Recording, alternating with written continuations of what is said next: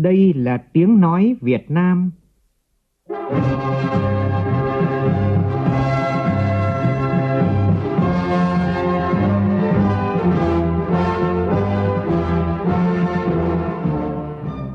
là tiếng nói Việt Nam phát thanh từ Hà Nội, thủ đô nước Cộng hòa xã hội chủ nghĩa Việt Nam.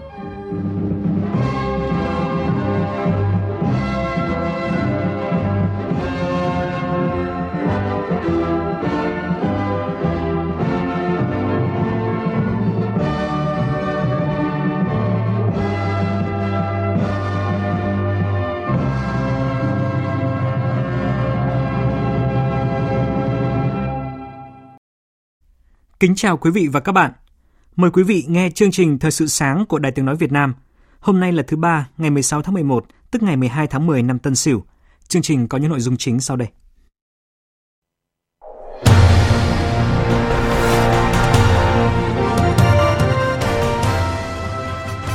Ủy ban Trung ương Mặt trận Tổ quốc Việt Nam đề nghị các tổ chức tôn giáo hưởng ứng lễ tưởng niệm đồng bào tử vong vì covid mười chín sẽ diễn ra vào ngày mười chín tháng mười một tới đây theo hình thức phù hợp và đảm bảo an toàn phòng dịch. Hai ngày nữa, Hà Nội sẽ tuyên dương chín mươi thủ khoa xuất sắc. Bộ Giao thông Vận tải yêu cầu các đơn vị liên quan sớm sửa chữa hư hỏng mặt đường quốc lộ một đoạn qua tỉnh Phú Yên. Trong phần tin thế giới, Nga tuyên bố sẽ đáp trả tương xứng nếu Mỹ vẫn quyết yêu cầu năm mươi lăm nhà ngoại giao nước này phải rời khỏi Mỹ. Không nghỉ hưu, Tổng thống Philippines Rodrigo Duterte nộp đơn tranh cử thượng nghị sĩ. Cũng trong chương trình, biên tập viên Đài Tiếng nói Việt Nam có bình luận nhan đề "Liêm sỉ của cán bộ, đừng chờ đến khi bị buộc từ chức".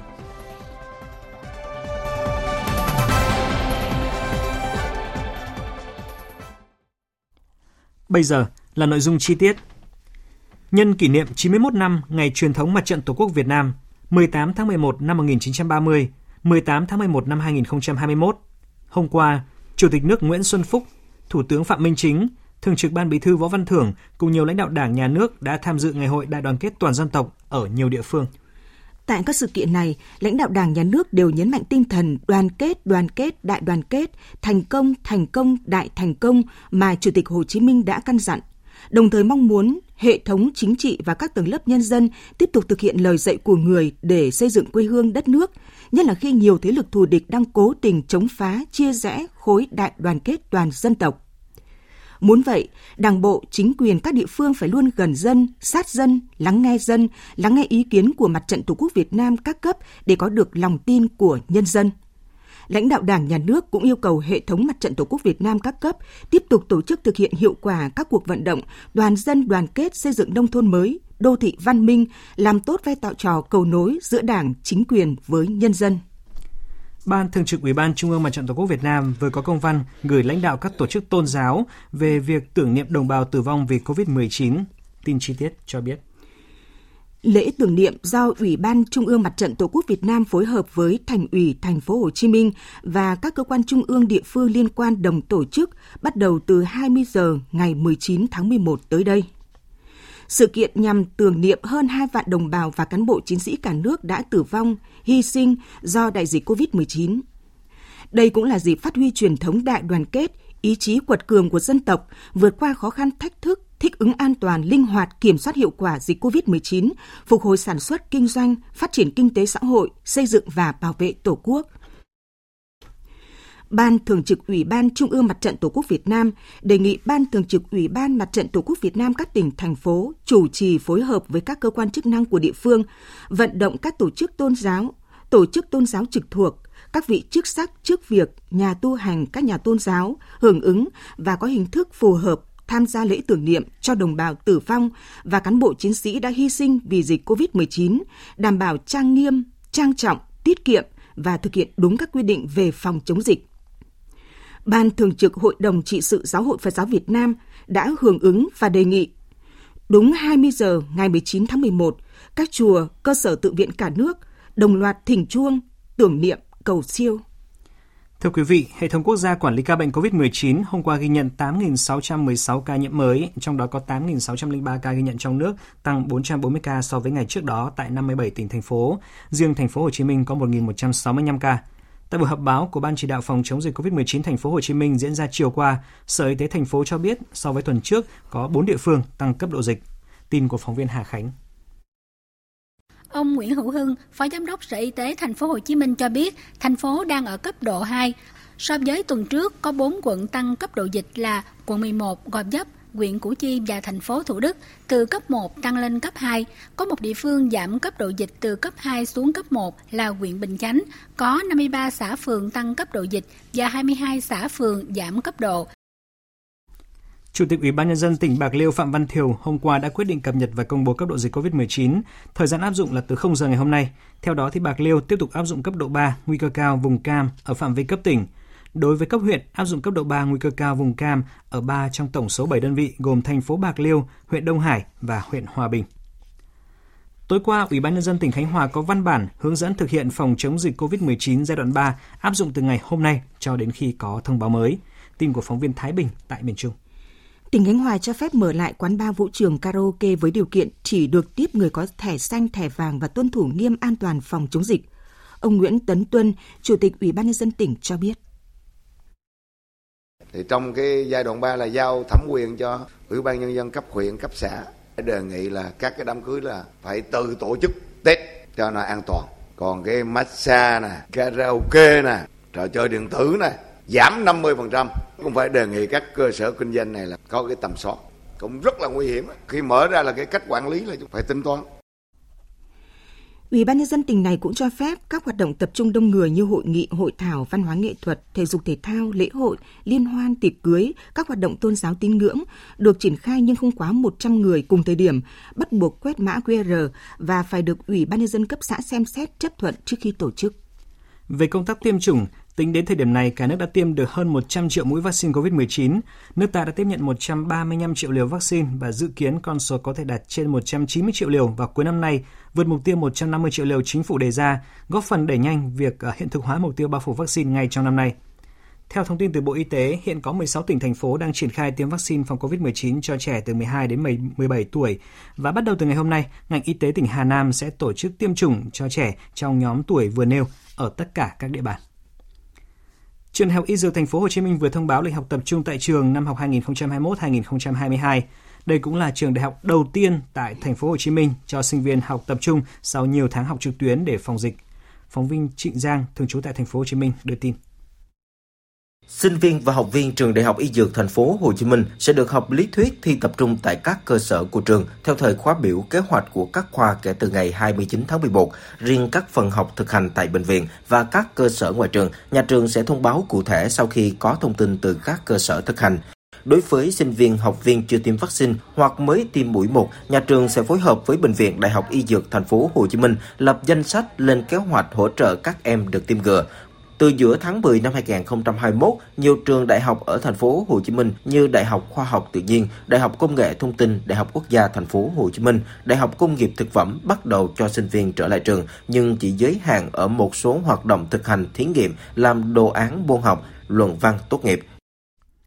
Vào lúc mười chín giờ ngày mười tám tháng mười một tới đây, thành phố Hà Nội sẽ tổ chức tuyên dương chín mươi thủ khoa xuất sắc tốt nghiệp các trường đại học, học viện năm nay tại Văn Miếu Quốc Tử Giám. Sau mười chín năm liên tiếp, thành phố Hà Nội tổ chức tuyên dương thủ khoa xuất sắc tốt nghiệp các trường đại học, học viện trên địa bàn, đã có gần hai nghìn thủ khoa được vinh danh, nhận bằng khen của Ủy ban Nhân dân thành phố Hà Nội. Chuyển sang các tin đáng chú ý khác, mưa lớn những ngày qua đã làm cho hàng ngàn ngôi nhà ở tỉnh Bình Định ngập lụt. Hiện nước đang rút và các địa phương đang triển khai khắc phục mưa lũ để sớm ổn định cuộc sống. Tại tỉnh Bình Định, mưa bắt đầu giảm. Một số vùng thấp trũng ở các huyện Phù Mỹ, Phù Cát, Tuy Phước, Hội An và thị xã Hội Nhơn vẫn còn ngập cục bộ. Huyện Phú Mỹ là địa phương bị ảnh hưởng nặng nề nhất trong đợt mưa lớn vừa qua, với hai nghìn ba trăm ngôi nhà bị ngập nước và một trăm năm mươi lăm hộ dân phải di dời đến nơi an toàn. Mưa lớn trong những ngày vừa qua cũng làm cho nhiều nhà dân và đường xá ở tỉnh Bình Định sạt lở nghiêm trọng.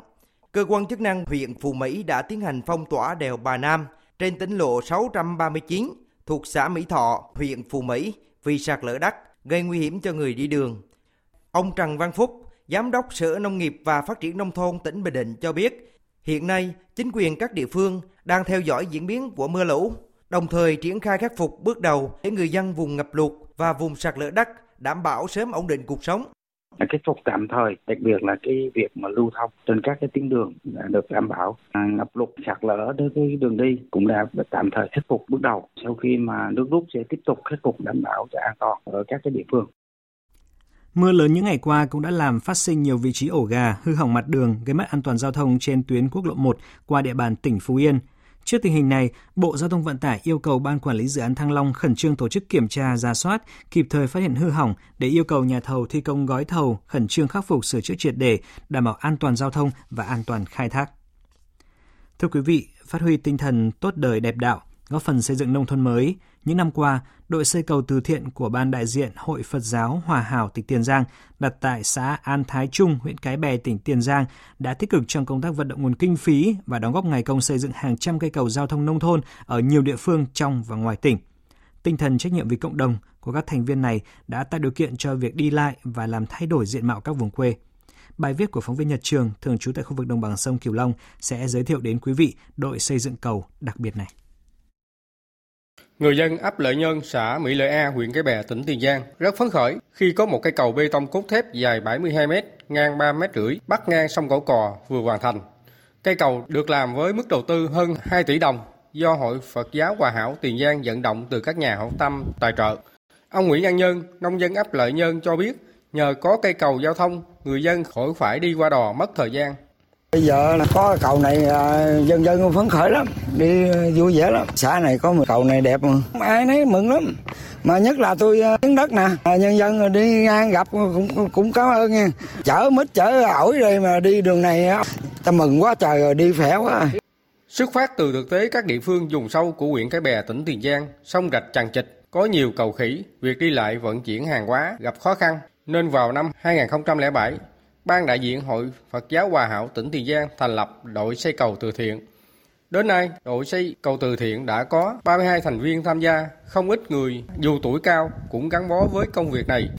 Ông Phan Văn Mảnh, đội trưởng đội xây cầu từ thiện của tỉnh Hội Phật giáo Hòa Hảo Tiền Giang bày tỏ. Trong hai không không chín, á, ông già tôi ông chạy xe đạp điện lên cây cầu nó không an toàn giao thông á, là ông chấn thương té chết. Từ đó mà tôi có phát nguyện lên đi làm cái công tác xã hội này để bắt những cây cầu tránh đi tình trạng đáng tiếc xảy ra. Còn anh em khác thì thấy cái việc làm của mình nó có ý nghĩa giúp cho đồng bào ở địa phương á, thì ta thấy việc ta theo cái tâm nguyện đi làm giúp địa phương để có cây cầu bê tông cốt thép để cho đi qua lại dễ dàng, à, nhất là những cụ già, nhất là những cháu học sinh. Khi mà rắc qua một cái cực khổ đó mà sau cây cầu đã xong rồi bà con rất là phấn khởi, thì thế tâm mình rất là an lạc, vui vẻ. Đến nay, đội xây cầu từ thiện đã góp sức thi công hơn sáu trăm công trình cầu giao thông nông thôn ở các tỉnh Tiền Giang, Đồng Tháp, Long An, An Giang với hàng nghìn ngày công lao động. Mỗi công trình có trị giá vài trăm triệu đồng đến vài tỷ đồng.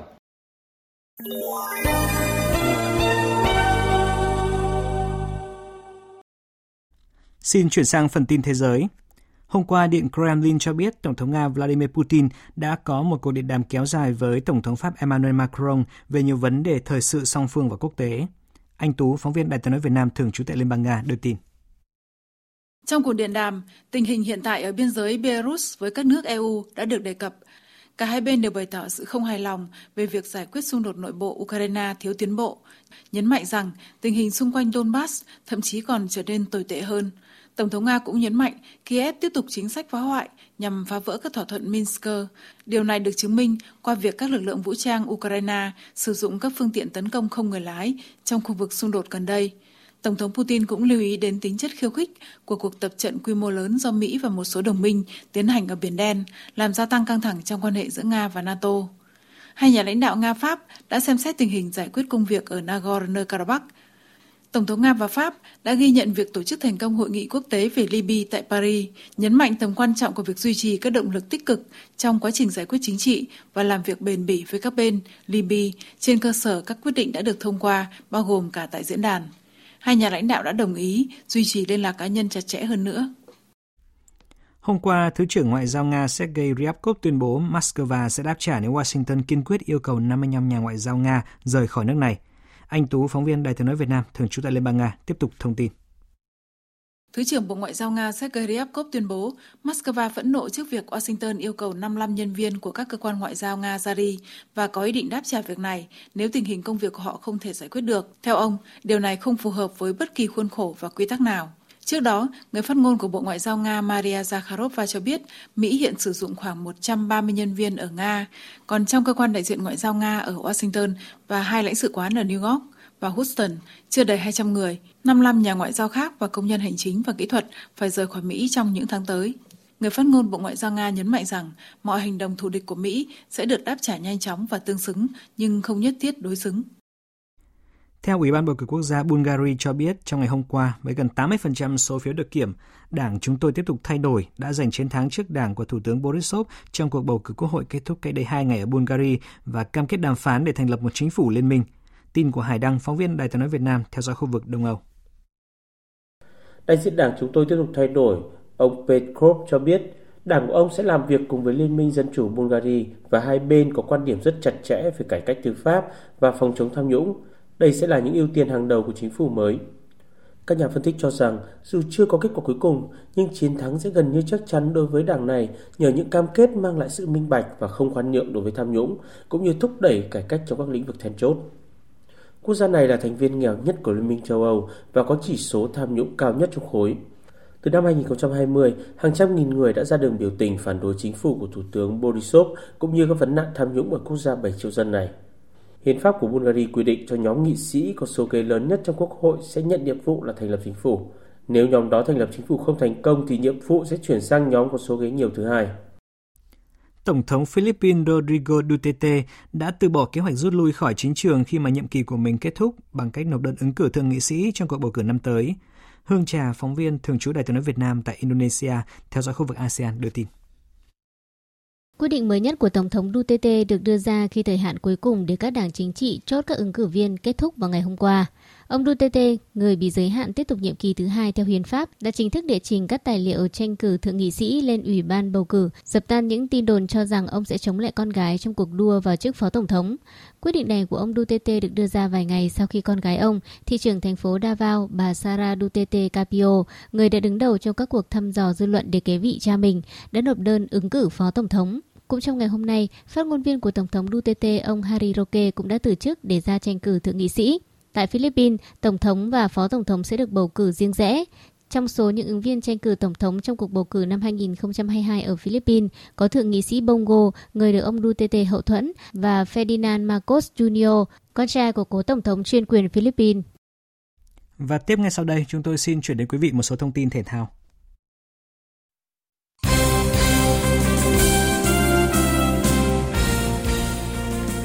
Tối nay, đội tuyển Việt Nam sẽ có cuộc tiếp đón Ả Rập Xê Út trên sân Mỹ Đình thuộc lượt trận thứ sáu ở bảng B vòng loại World Cup hai không hai hai khu vực châu Á. Tại buổi họp báo trước trận đấu vào hôm qua, thì huấn luyện viên ép vê Gona của đội tuyển Ả Rập Xê Út đã đánh giá cao đội tuyển Việt Nam khi nói rằng We have a lot of respect for the Vietnamese team.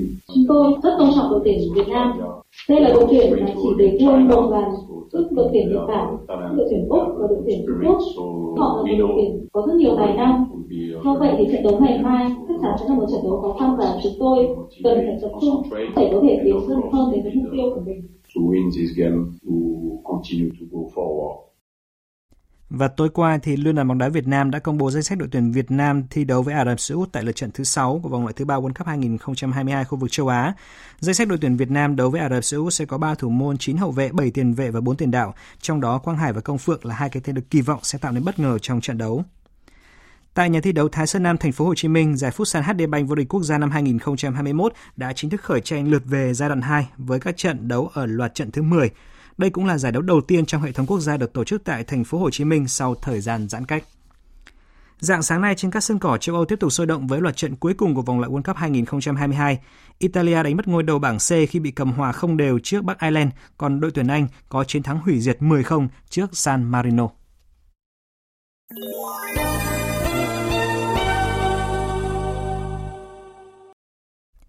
Thưa quý vị, thưa các bạn, mới đây, thay mặt Bộ Chính trị, Thường trực Ban Bí thư Võ Văn Thưởng đã ký ban hành quy định số bốn mươi mốt về việc miễn nhiệm từ chức đối với cán bộ. Đáng chú ý, quy định này không đề cập việc từ chức theo nghĩa là hành vi tự nguyện tích cực, mà theo nghĩa như một biện pháp xử lý đối với những cán bộ có vi phạm khuyết điểm mà chưa đến mức phải thi hành kỷ luật cách chức. Nói cách khác, quy định bốn mươi mốt được ban hành nhằm tạo ra một cơ chế buộc các cán bộ có vi phạm khuyết điểm phải từ chức khi họ thiếu sự chủ động, tự giác, không chủ động xin từ chức. thực hiện quy định bốn mươi mốt hiệu quả cũng sẽ dần xây dựng được văn hóa từ chức trong đội ngũ cán bộ lãnh đạo. Những năm gần đây, cụm từ văn hóa từ chức không còn là xa lạ. Mỗi khi có sự kiện vấn đề nóng xảy ra, thì người đứng đầu những ngành lĩnh vực đó lại bị dư luận điểm mặt chỉ tên, yêu cầu phải từ chức. Thế nhưng đã có mấy cán bộ làm được như vậy, cho dù số cán bộ vi phạm bị kỷ luật, thậm chí là bị truy cứu trách nhiệm hình sự, vẫn cứ gia tăng. Vì từ chức không đơn giản là không còn làm nhiệm vụ lãnh đạo quản lý, mà theo đó, những cán bộ này phải buông bỏ quyền lực, vốn dĩ mang lại rất nhiều lợi lộc, lại thêm bị nhiều điều tiếng gièm pha từ dư luận. Bởi vậy, cho dù có nhiều yếu kém trong công tác quản lý điều hành, nhưng những cán bộ đó vẫn tìm mọi cách đổ lỗi cho khách quan, đưa ra mọi lý do để xin rút kinh nghiệm, thay vì từ chức. Căn bệnh tham quyền cố vị, vì thế cứ lây lan phát triển, và hậu quả là hoạt động của những đơn vị do họ quản lý cứ ì ạch, bảo thủ, trì trệ, tiêu cực. Từ chức vốn là một hành động hoàn toàn mang yếu tố tự nguyện, dựa trên lương tâm, trách nhiệm và sự coi trọng danh dự của người cán bộ lãnh đạo quản lý. Do nhiều nguyên nhân khách quan và chủ quan, các cán bộ lãnh đạo quản lý khi đã không còn đủ uy tín để tiếp tục giữ vị trí công tác của mình, thì từ chức là cách hành xử tốt nhất, nhân văn nhất, thể hiện tự trọng, tư cách và bản lĩnh của người cán bộ lãnh đạo quản lý. Việc Đảng ta ban hành quy định bốn mươi mốt đã cảnh tỉnh cho nhiều cán bộ thiếu sự chủ động tự giác, tham quyền cố vị, vì đã có một cơ chế buộc họ phải từ chức, cho dù những vi phạm khuyết điểm mà họ mắc phải chưa đến mức phải thi hành kỷ luật cách chức. Thay vì bị buộc phải làm như vậy, thì cách hành xử tốt nhất chính là chủ động xin từ chức, và khi đó, từ chức sẽ dần trở thành nét văn hóa ứng xử của đội ngũ cán bộ lãnh đạo. Trong thực tế thì số cán bộ chủ động xin từ chức tuy không nhiều, nhưng hầu hết đều được dư luận đánh giá cao về tư cách và bản lĩnh. Điển hình như câu chuyện của cố Tổng Bí thư Trường Chinh, trước những sai lầm của Đảng trong cải cách ruộng đất, đã dũng cảm nhận trách nhiệm, xin từ chức Tổng Bí thư để nhận nhiệm vụ trưởng ban sửa sai và hoàn thành nhiệm vụ này một cách nghiêm túc, giữ vững uy tín của Đảng. Thời gian gần đây là câu chuyện của ông Nguyễn Sự, xin từ chức Bí thư Thành ủy Hội An, tỉnh Quảng Nam. Chuyện ông Đoàn Ngọc Hải xin từ chức Phó Chủ tịch Ủy ban nhân dân quận một, Thành phố Hồ Chí Minh. Và mới đây nhất là câu chuyện Chủ tịch huyện Long Điền, tỉnh Bà Rịa Vũng Tàu, Nguyễn Bá Hùng gửi đơn xin nghỉ việc vì lý do có thiếu sót trong chỉ đạo điều hành nên phát sinh ca nhiễm covid mười chín ngoài cộng đồng và trong khu phong tỏa. Khi những người lãnh đạo thấy mình có thiếu sót, khuyết điểm hoặc tự nhận thấy mình không còn làm tốt nhiệm vụ, thì xin từ chức âu cũng là lẽ thường tình. Hơn thế, càng thể hiện những cán bộ này có liêm sỉ, trọng danh dự và dám chịu trách nhiệm. Họ đã vượt qua được cái tôi của bản thân, biết dừng lại, nhường chỗ cho những cán bộ dám nghĩ, dám làm, dám đương đầu với khó khăn thử thách.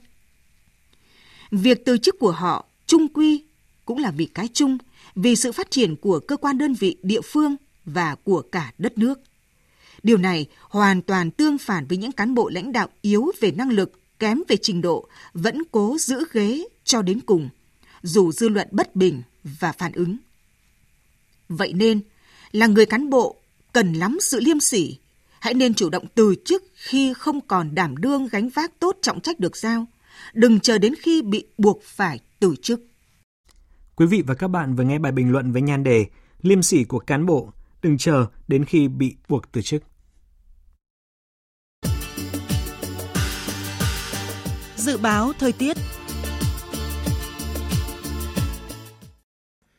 Trung tâm Dự báo Khí tượng Thủy văn Quốc gia cho biết thì hôm nay mưa lớn tiếp tục xảy ra ở nhiều địa phương từ khu vực Trung Bộ trở vào đến Tây Nguyên và Nam Bộ.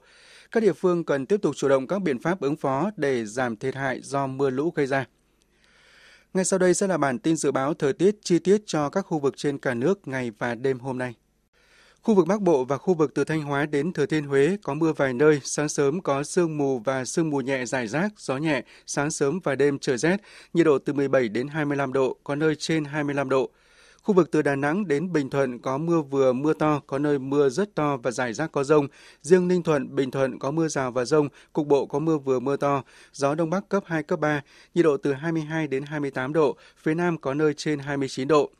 Khu vực Tây Nguyên, ngày có mưa rào rải rác và có nơi có dông, đêm có mưa rào vài nơi, cục bộ có mưa vừa mưa to, gió Đông Bắc đến Đông cấp hai, cấp ba, nhiệt độ từ mười tám đến hai mươi tám độ. Khu vực Nam Bộ, ngày có mưa rào rải rác và có nơi có dông, đêm có mưa rào và dông vài nơi, cục bộ có mưa vừa mưa to, gió Đông Bắc đến Đông cấp hai, cấp ba, nhiệt độ từ hai mươi ba đến ba mươi hai độ. Khu vực Hà Nội có mưa vài nơi, sáng sớm có sương mù và sương mù nhẹ rải rác, gió nhẹ, sáng sớm và đêm trời lạnh, nhiệt độ từ hai mươi hai đến hai mươi lăm độ. Tin dự báo thời tiết biển. Vịnh Bắc Bộ và vùng biển từ Quảng Trị đến Quảng Ngãi, khu vực giữa Biển Đông, khu vực quần đảo Hoàng Sa thuộc thành phố Đà Nẵng và vùng biển từ Bình Định đến Ninh Thuận có mưa vài nơi, gió Đông Bắc cấp bốn, cấp năm. Vùng biển từ Cà Mau đến Kiên Giang có mưa rào và dông rải rác, gió Đông cấp ba, cấp bốn. Khu vực Bắc Biển Đông có mưa rào và dông vài nơi, riêng phía Tây Nam có mưa rào rải rác và có nơi có dông. Trong mưa dông có khả năng xảy ra lốc xoáy và gió giật mạnh, gió Đông Bắc cấp năm, riêng phía Đông cấp sáu, giật cấp bảy, biển động. Khu vực Nam Biển Đông, khu vực quần đảo Trường Sa thuộc tỉnh Khánh Hòa và vùng biển từ Bình Thuận đến Cà Mau có mưa rào và dông rải rác, gió Đông Bắc đến Đông cấp ba, cấp bốn. Vịnh Thái Lan có mưa rào và dông rải rác, gió nhẹ. Vừa rồi là những thông tin thời tiết. Bây giờ chúng tôi tóm lược những tin chính đã phát trong chương trình.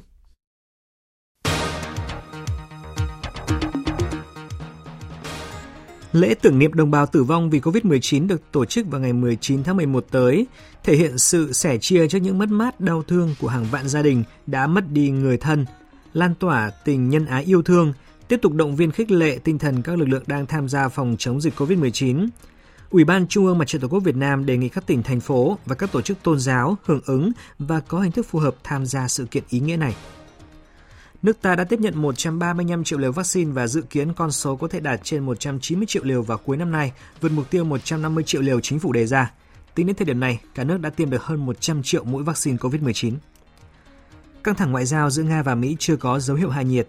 Thứ trưởng Bộ Ngoại giao Nga Sergei Ryabkov tuyên bố Moscow phẫn nộ trước việc Washington yêu cầu năm mươi lăm nhân viên các cơ quan ngoại giao của Nga rời khỏi Mỹ và có ý định đáp trả việc này nếu tình hình không có tiến triển khả quan.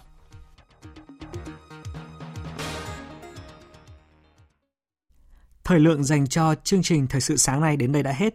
Chương trình do biên tập viên Hoàng Ân biên soạn với sự tham gia của phát thanh viên Hải Yến, kỹ thuật viên Mai Hoa, chịu trách nhiệm nội dung Nguyễn Vũ Duy. Xin kính chào tạm biệt và hẹn gặp lại.